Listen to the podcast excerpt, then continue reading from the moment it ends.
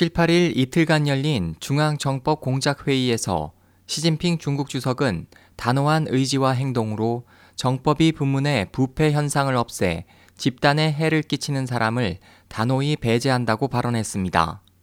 이번 회의는 공안, 사법을 주관하는 중앙정법이 중요 회의로 국가 주석의 참석은 17년 만입니다.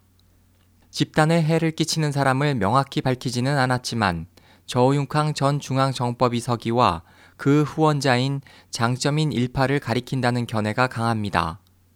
저우융캉은 재임 중 국내 치안 명목으로 거액의 국가 예산을 손에 넣어 정법 부문을 경제적, 정치적으로 자신이 지배하는 독립 왕국으로 만들었습니다. 또 무기징역이 확정된 보시라이 전 충칭시 서기와 공모해 정변을 획책했다고 보도된 바 있습니다. 저우융캉은 현재 부패 등으로 조사를 받고 있으며 시진핑 정부는 조사 발표 타이밍을 보고 있는 것으로 알려졌습니다.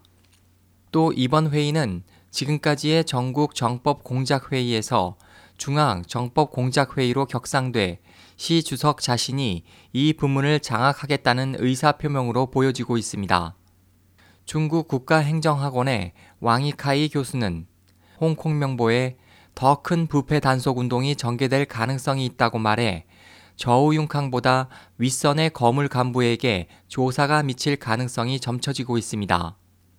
장점인 일파에 대한 포위망이 좁아지는 가운데 중국의 부호 청광배오 씨는 7일 미국 뉴욕에서 13년 전 테난먼 분신 자살 피해 여성 2명에게 성형 수술 비용을 제공했다고 밝혔습니다. 중국 정부는 이 사건이 파룬궁 수련자가 일으킨 것으로 선전했지만 파룬궁 측은 이에 대한 여러 의문점을 지적하면서 관여를 전면 부정하고 있습니다.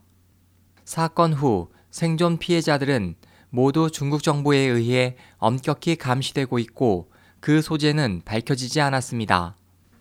미국의 중국 문제 전문가 장텐양은 천 씨가 그 여성 두 명과 접촉할 수 있었던 것은 파룬궁 탄압을 이어온 장점인파 고위 관리로부터의 도움이 있었던 것 아니냐며 그 배후에 장점인파의 그림자가 보이는 것 같다는 견해를 보였습니다.